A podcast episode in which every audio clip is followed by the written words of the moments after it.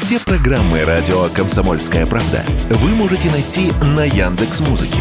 Ищите раздел вашей любимой передачи и подписывайтесь, чтобы не пропустить новый выпуск. Радио КП на Яндекс Музыке. Это удобно, просто и всегда интересно. Эдвард Чесноков. Отдельная тема. Мы начинаем наш бескомпромиссный эфир. Как понимают проницательные радиослушатели, после либеральной башни в лице моего предшественника Владимира Варсобина, вещавшего предыдущий час, настала пора махрового ватного консерватизма в моем соло-исполнении. И хотя вы привыкли, что моя программа посвящена борьбе Ротшильдов с рептилоидами, какими-то глобальным вещам. Но я сейчас э, хотел бы сказать вещи очень небольшой, э, районного масштаба, э, которая меня неприятно поразила. С 11 сентября, как по крайней мере пишут в газетах, завершилась работа планерного аэродрома Щекина. Что такое планерный аэродром? Это ну, просто полоска земли такая, где занимаются подготовкой планерного спорта. Планер – это вот такие почти фанерные э, маленькие самолетики без моторов, которые могут э, в восходящих потоках воздуха планировать если кто видел картину знаменитую советскую «Будущие летчики», по-моему, Дейнеки картина, то вот там как раз э, с запуска планеров начинаются очень часто э, карьера молодых людей в авиации. Так вот, Щекина – это единственный э, такой планерный аэропорт в центральной части России – где можно регулярно тренироваться на планерах. При нем существует юношеская планерная школа, где детей от 12 до 17 лет обучают летать на детских планерах. Как вы понимаете, это следующая ступень, вернее, начальная ступень для того, чтобы попасть в авиационное училище, стать военным летчиком, которое, как вы понимаете, сейчас весьма актуально – и что произошло? Этот самый планерный аэродром Щекина. Он находится под городом Клин в Подмосковье, недалеко от дома усадьбы Чайковского. Его закрывают. Не очень понятно почему, не очень понятно, то есть понятно какой-то глупый э, спор между чиновниками и владельцами этого планерного поля якобы вот мешают эти планеры людям, якобы принимают люди за вражеские БПЛА эти планеры, звонят в полицию, полицейским якобы неудобно, ну так объясняют, при этом непонятно, Почему же, как же, полтора года этот аэродром после СВО работал, после начала СВО, и только вот сейчас кому-то помешал. В общем, как говорится, пусть это останется в инфосфере, то, что я говорю, давайте все-таки разберемся, ведь можно же сделать так, чтобы этот аэродром работал, не мешая никому. Например, запуская свои планеры только по пятницам, предварительно рассылая смс людям. Люди, жители Клинского района, не бойтесь, в ближайший час будут летать наши русские планеры. Когда этот час закончится, смело доставайте дронобойки, ружья, зенитки расчехляйте. И, ну, в общем, э, ладно, это меня уже занесло. Это меня уже занесло. В любом случае, давайте все-таки поможем юношеской авиации, ведь это будущее нашего неба. Но теперь давайте к глобальному, значит, Европа, помните, это у Маяковского было довольно пошлое слово, показалось мурло мещанина у него в одном из стихотворений. И вот Европа, которая так страдает по демократии и свободе, э, которая с такой большой чуткостью относится к малейшему угнетению каких-либо меньшинств, которая проливает слезы по несчастным климатическим беженцам с глобального юга, раздавая им тысячи долларов от Мутти Меркель, эта самая Европа а, достигла последних уже, ну нет, ну не последних, конечно, дно, дна здесь нет, но э, новые э, глубины взяла, э, я даже не знаю, там, что это, русофобия, такое русофобствующее безумие. Хотят запретить, ну, трусы, слава богу, оставили, хотят запретить россиянам въезжать на машинах. Ну, я не знаю ни одного вменяемого русского человека, который сейчас ехал бы в Европу, э, но иногда бывают, конечно, такие, там у кого-то родственники, у кого-то дела, у кого-то э, второе гражданство. Опять же, транзит в Калининградскую область э, нужно как-то сохранять. И вот Европа горит желанием это все запретить. Прибалтика, Финляндия. И что тут можно сказать? А, они буквально уже сошли с ума. Знаете, вот как Горбачевская команда, а, которая занималась абсолютно безумными какими-то либерально-перестроечными экспериментами по принципу «чем лучше, тем хуже». Вот так же и нынешние европейцы, а, элиты их, эти странные люди, Анна-Лена Бербак, которая заявляет, что для кочевников в Центральной Азии был характерен гомосексуализм. Я просто не знаю даже, что комментировать здесь. А, здесь просто к доктору нужно вызывать, знаете, такая, нажимаешь красная кнопочка доктора. И сразу же возникает вопрос, а как нам ответить? И мне кажется, ответ должен быть асимметричным. Я об этом говорю каждую программу. Но как сенатор Катон старший, который вот на каждом выступлении в Римском Сенате говорил «Карфаго деленда эст», Карфаген должен быть разрушен. Также вот эта а, либеральная модель должна быть разрушена, и точно так же я говорю, а, фирмы, зарегистрированные, например, в Прибалтике, в Литве, там, в Латвии, занимаются микрокредитованием в России, например. То есть буквально обворовывают наших старушек и насылают на них коллекторов. Я не вижу ни одной причины, почему эти живопырки, зарегистрированные в недружественных странах, нельзя закрыть, а деньги отдать в бюджет, российский бюджет на нужды участников СВО, например.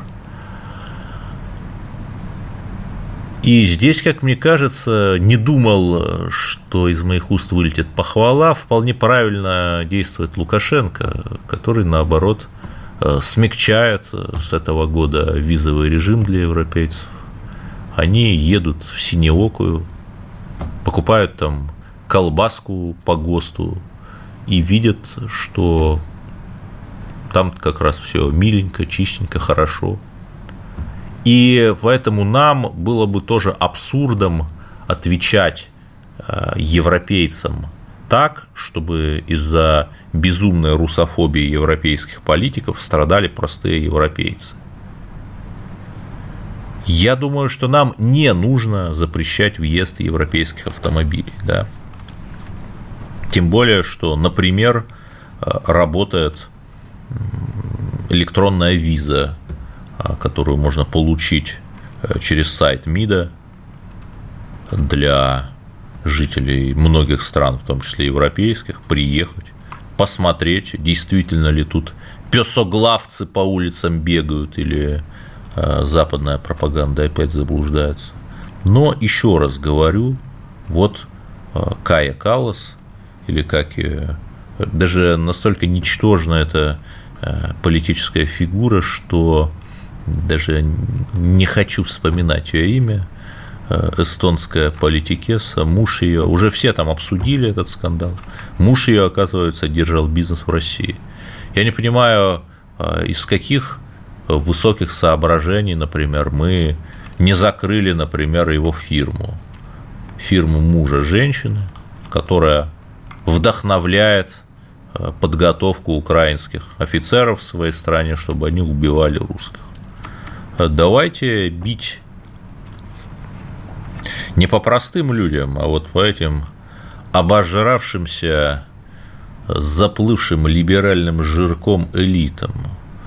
Давайте экономический урон им причинять. Вот построили мы порт Усть-Луга, и весь, ну, почти весь транзит, который раньше шел в Прибалтику, теперь идет через Россию, в том числе белорусский. Через эту Усть-Луга идет в Ленинградской области.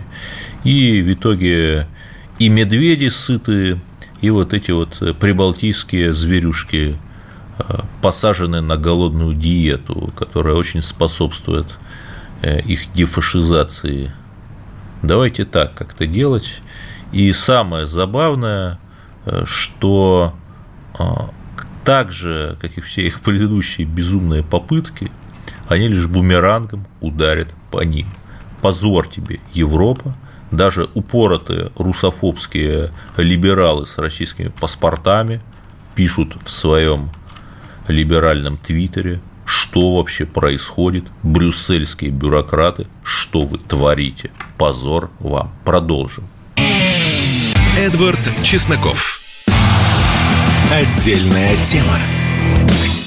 К хорошим новостям я регулярно вещаю о том, как в Африке происходит национальная революция. Вот Нигер одна из стран. Вот меня это позабавило. Новые власти, которые у нас почему-то некоторые даже государственные СМИ называют переворотчиками, ну, непонятно на кого работают эти вроде бы пророссийские СМИ. Новая революционная национальная власть Республики Нигер аннулировала почти тысячу дипломатических паспортов, принадлежащих нигерийских и, иностранных, и иностранным деятелям. Что такое дипломатический паспорт? Вы понимаете, это такой прекрасный зелененький паспорт, который вам без визы позволяет путешествовать, в том числе даже в развитые страны. То есть вы такие понимаете. Предыдущие профранцузское правительство Мохаммеда Базума, как я предполагаю, вот этого нигерского лидера, которого свергли военные патриоты. Это правительство просто барыжило паспортами, потому что я как-то слабо себе представляю, что там тысяча человек в Нигере владеют дипломатическими паспортами. Там депутатов парламента и дипломатов в таком количестве нет, чтобы тысяча дип-паспортов. Вот прямо представляю, прилетает какой-нибудь человек, купивший а, нигерский паспорт дипломатический куда-нибудь на британские Виргинские острова, а ему говорят, ваш паспорт аннулирован, пройдите в обезьянник. Да. А, ладно, давайте уже к более серьезным вещам. Новость, наверное, не номер один даже, а номер супер один – это визит Ким Чен Ына, Кима Третьего в Россию, при том, что говорили там, что на ВЭФ никто не приехал, кроме там вице-премьера Лаоса. Вот, пожалуйста, не совсем на ВЭФ, но все равно под ВЭФ э, к нам приехал руководитель самой суверенной страны мира. И знаете, что меня поражает? Вот мой друг э, Михаил Ляпин – провел такой опрос, говорит, я, говорит, в либеральных телеграм-портянках читаю такие примерно посты, ах, там, тиран, Ося зла там приехала в Россию. Подождите, а вот вы где бы предпочли жить? В Северной Корее при всей специфике ее режима? Или, например, в тех странах, куда США принесли демократию. Там Сирия, Ливия, Ирак, Афганистан, ну, понятно, да, и если опять уж совсем без шуток, то э, Северная Корея, благодаря своей медицине, которая строилась на советских образцах, очень достойно показала себя в борьбе с коронавирусом. Страна, которая сидит под западными санкциями, как Куба, очень много лет, смогла разработать ядерное оружие. Там строятся небоскребы, чему-то в Э, Ираке, оккупированном американцами, там в Афганистане небоскребы не строятся, а там строятся в Пхеньяне. И самое главное, что Северная Корея – это одна из немногих стран, которая признала новые, а на самом деле старые исконные русские территории, с которыми мы воссоединились Э, поэтому истерика либералов понятна. Для них все, что идет на пользу России, вызывает у них такое болезненное э, ядоизлияние. И, конечно, подготовим мы космонавта из КНДР, подготовим, можете не сомневаться. Э, очень интересные такие вопросы, будут ли Э, поступать в Россию снаряды, изготовленные в КНДР. Там. Они, как известно, подходят к нашей артиллерии, имеющие те же советские корни. Ну, правильный ответ, даже если да, вам этого никто никогда не скажет. И более того, какие-то корейские снаряды, что интересно, видели на украинской стороне. То есть, когда там а, вот эти вот западники и либералы, значит, обвиняют Северную Корею и Россию, опять же, грозя карами страшными, то э, почему-то они не спрашивают, откуда, например, вот эти вот снаряды э, на украинской стороне у ВСУ появились. Это же, как говорится, другое. Но еще ряд историй, которые меня поразили. Например, не могу, конечно, не сказать про Армению. Вот она там римский статут ратифицировала. Что такое римский статут? Это вот этот мировожабный уголовный суд МУС из Гааги, который абсолютно а, запредельно нагло и безумно против наших политиков выдает свои ордера на арест. И армянские элитарии объясняют это тем, что вот там они карабахский вопрос смогут через МУС решать. Э, проблема в том, что, поправьте меня, если я ошибаюсь, Азербайджан как раз не ратифицировал этот римский статут, то есть они могут что угодно там в этом римском суде решать относительно своих споров с Азербайджаном, но поскольку Азербайджан его не ратифицировал, то это не значит примерно ничего. И самое главное, мы видим ровно ту же самую историю. Любые страны, которые оказываются захвачены либералами или в моей терминологии левыми глобалистами, Прибалтика, Европа, Украина. Теперь вот есть угроза, что Армению они себе подчинят, идут а, буквально садятся на эскалатор, который с чудовищной скоростью катится, движется вниз. А, буквально, вот я цитирую документы, секретные документы Газдепа, ну как секретные, полусекретные, которые там раскопал портал «Октагон». Там говорится, что в Армении Госдеп организует тренинги для сотни журналистов и политактивистов. В числе продвигаемых тем необходимость энергетической реформы. А они понимают, что если э, армянскую АЭС переведут на американское топливо, чего они хотят, то цены повысятся, то есть повышение цен на энергию. При том, что э, Пашинян выводил своих хлопчиков на электромайдан, если кто помнит, как раз протестуя против повышения цен на энергию. Это же, видимо, как говорится, друга же Этоя. Далее. полное подавление церкви и, и национальных традиционных ценностей, как, собственно, это произошло в Грузии. Гей-парады, а, утрата территорий. Вот это то, что ждет любую страну, которая депопуляция, потому что когда э, Европа там открывает безвиз, то люди туда просто бегут толпами. Самые пассионарные, самые молодые уезжают, и происходит чудовищная депопуляция, там, как в Грузии. Было 5 миллионов, осталось 3,5, и то 3,5 на бумаге.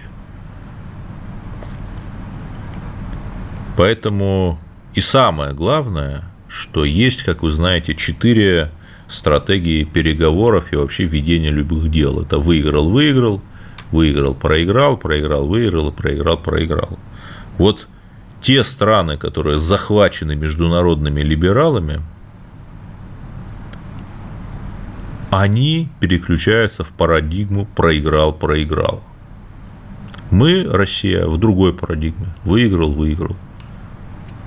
Мы, например, строим атомную электростанцию, например, в Венгрии, или в Турции Аккую, или в Египте, в 12 странах мы строим. И мы выигрываем, потому что мы получаем деньги и расположение вот этой вот страны к нам. И эта страна выигрывает, потому что получает энергетическую независимость и увеличение производства экологически чистой электроэнергии. Если АЭС правильно эксплуатировать, то это самый экологически чистый вид энергии. Наша доктрина парадигма выиграл-выиграл в взаимодействии с международными партнерами. Доктрина международных либералов, которые сейчас захватили США, только там во Флориде Десантис что-то брыкается, но э, посмотрим. Захватили Евросоюз, кроме Венгрии, сейчас пытаются захватить э, Армению.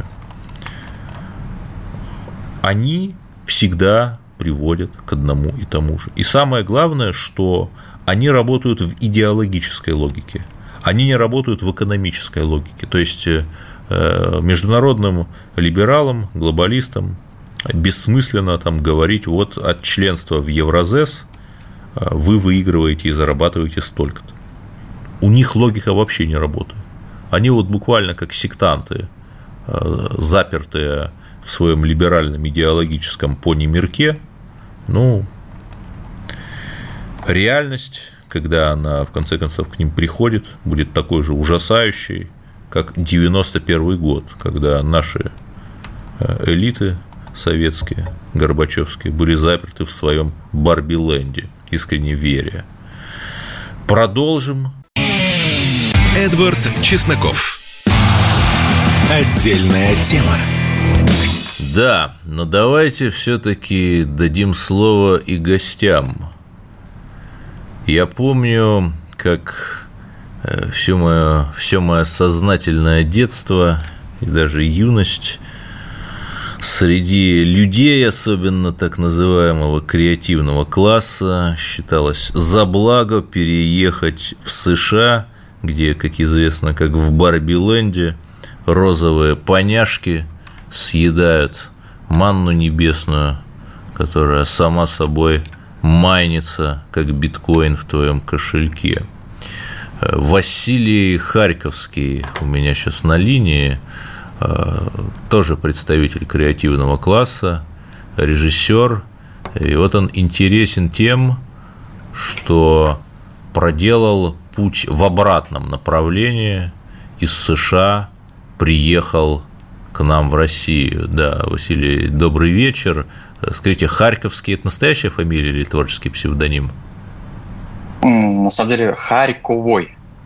А, Харьковой, простите, пожалуйста. Да, да, Харьковой, да. Очень, это настоящая Очень фамилия. интересная фамилия. Это с Украиной как-то связано, с Харьковом? Ну, ну у меня вроде дед. Ага. Прадед, прадед оттуда. Отец из Сибири, вот, сибиряк, мама из Белгорода. А ну, вообще родился в Дагестане. Да, Белгород недалеко от Харькова. Ну, расскажите, пожалуйста, свою историю. Вот, насколько я знаю, 15 лет назад вы выехали в США как раз полная таких радужных надежд, что вот она, страна долгожданная. Да, ну, как, в принципе, как и все, вот попал под бомбардировку вот этих вот смыслов про западных в возрасте 16-17 лет я как бы тоже попал под это. И вот в этих радужных грезах помчался за бугор. Это, наелся этого информационного фастфуда, ну вот, который здесь так очень сильно продвигали э, про западные силы через масс-медиа, через э, э, шоу-бизнес. Вот, и я этот крючок, можно сказать, заглотил хорошо. Вот, и помчался вот, в Америку, а, в Калифорнию, потому что мне казалось, что это как раз это образ. Этот. Солнечный штат. Да, да, да, да.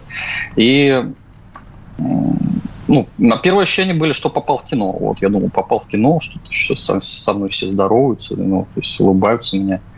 А, даже незнакомые люди, там едешь в транспорте, тебе там, привет, как дела? Тебя спрашивают, ты человека вообще не знаешь, он тебя спрашивает, как дела.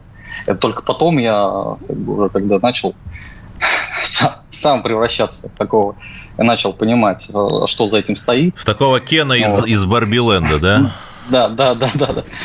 Я начал понимать, что за этим стоит, и вот это все уже э, глубину вот это лицемерие начал понимать стало немножко жутко. Вот. И потихоньку-потихоньку вот начал спадать у меня вот этот флер. Хотя, в принципе, для 20-летнего там, ну, подростка было все у меня хорошо. У меня и зарплата была хорошая, я работал на телевидении. Ну, в смысле, вот. там? Да, да, я там на mm-hmm. телевидении работал. Все, в то время, когда все друзья поезжали на стройку, работать. Вот. Я, а у меня уже был опыт э, режиссуры вот, э, на местном телеканале в Тверской области. Вот. Я во время с учебой совмещал, работал на телеканале, делал рекламу, ролики различные. И вот я думал, ну что, я как бы буду на стройке, что ли, работать, пойду учить в творческую сферу. Вот, и ну, то есть так, надо что... признать, что карьеру в Америке сделать можно такому пробивному парню? Да, да, можно, да. Просто ну, надо быть немножко, наверное, сумасшедшим и наглым. Вот у меня какой-то, видимо, вот не было преград, я думаю, надо идти просто и делать. И получилось так, что начал, открыл Yellow Pages, этот желтый такой журнал был, начал звонить во все телеканалы, ну, вот, и один позвали, сказали, приходите, покажите, что умеете. Я пришел, сделал им там ролик. А у них э, фишка была, у них был магазин при э, магазин видеокассет, они продавали видеофильмы, и у них при телевидении был магаз и радио. Да, они... это не тот был магазин видеокассет, где Тарантино в Калифорнии работал перед тем, как стать великим режиссером. Вполне может быть. Я тогда еще а, биографию Тарантино не так глубоко не изучал. Вот. Э, и а получалось так, что они выпускали новый фильм в этом магазине, продавали, а на телевидении надо было его прокачать, ну, сделать ему трейлер. Они мне дали задание, сделай, говорит, трейлер к фильму вот к этому. И я раз-раз-раз слепил его, они говорят, класс, типа вот тебе апартмент через дорогу, вот тебе, короче, работа. А только потом я понял, почему они мне так быстро дали апартмент, а, тоже не просто так. Они на мне просто всю работу повесили, я приходил а, в 8 утра а, на радио выводил в эфир ведущих, потом переходил в 12 на телек. Они только к обеду приезжали уже такие ослабленные. И подготавливал, получается, им все там. Пахали, вот. пахали как Карла Папы, в общем. Да, ну, подростку это было как бы пофиг. И вот потихоньку-потихоньку я так э, в этой сытости, можно сказать, начал э, какие-то вопросы задавать философские, потому что у меня первый триггер был, это как раз, когда мне удостоверение личности сделали. Вот. Мне выдали удостоверение личности, и я так посмотрел на эту фотографию, такой ID, карточка, ага. и не узнал себя. То есть не узнал свою фотографию, свой портрет. Мне показалось, что это какой-то персонаж из игры. Это же в фильме Данелли такой эпизод был про Афонию. Помнишь, он себя не, не узнал, когда и понял, что что-то надо менять на фотографии. Угу. В конце, да, ну, Кстати. ну продолжайте, да. Да, вот увидел вот этот портрет, и тут у меня первый диссонанс. Кто это вообще такой? А, что это за глаза? Мне, мне испугали глаза, вот, я помню состояние. Испугали глаза, какие-то вот такие пластиковые, то есть вот такие пенопластовые глаза, вот, как будто действительно из какой-то игры.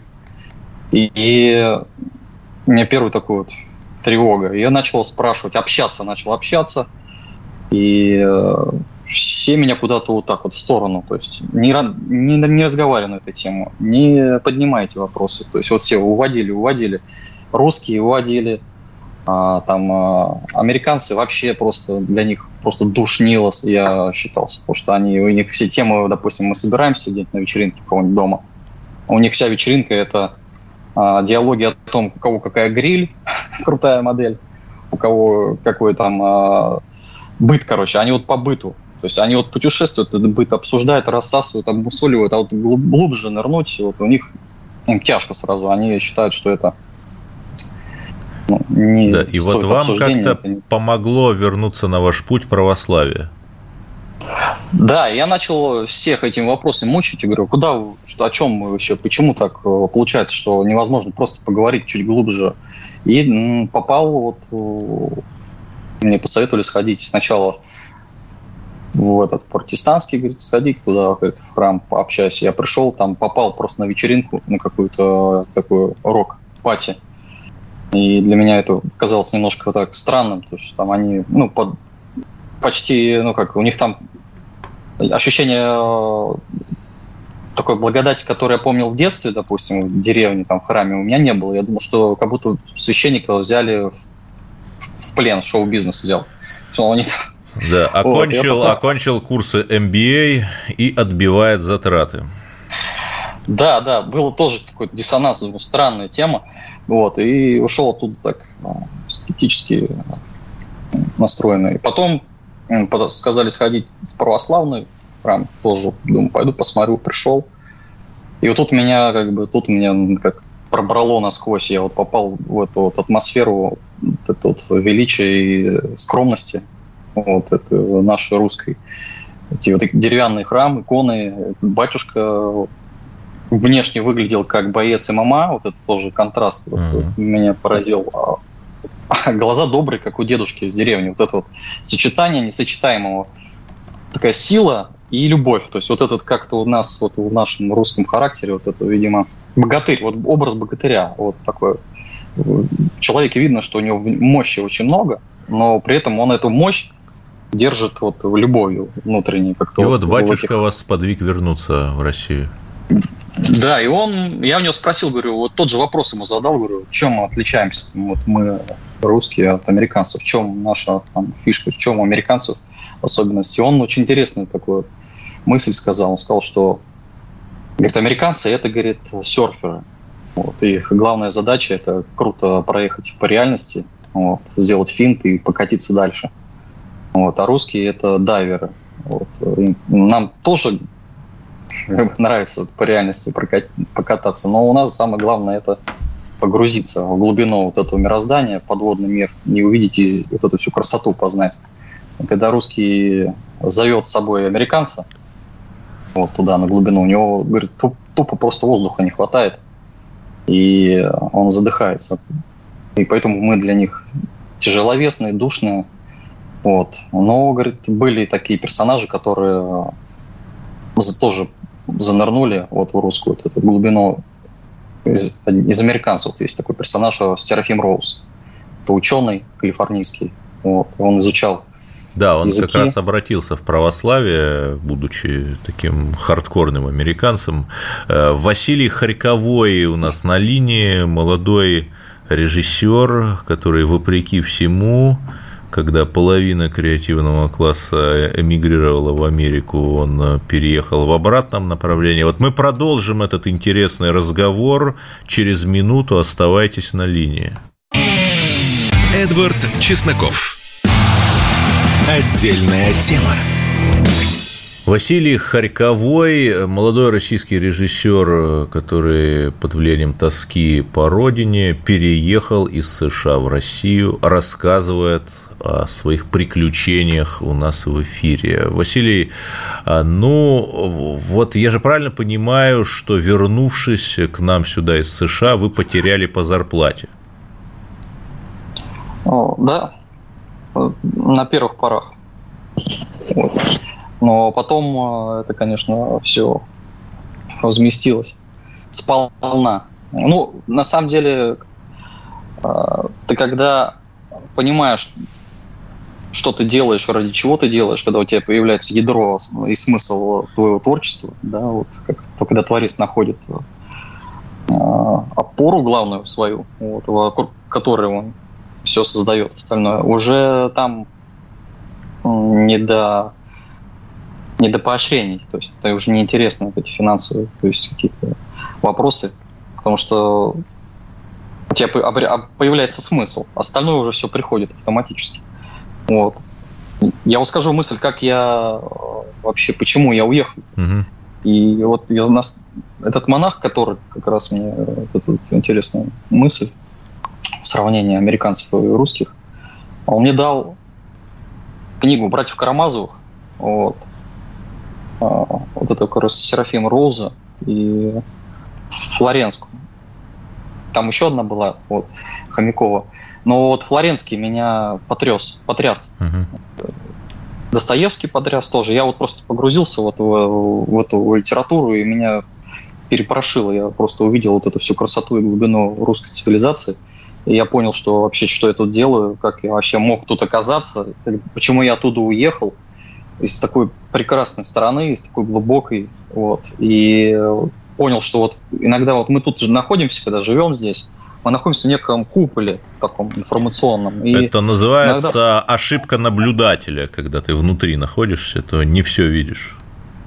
Да, иногда вот со стороны надо посмотреть, и тогда понимаешь, что, что это было и где это было. Вот, и я купил себе билет и помчал.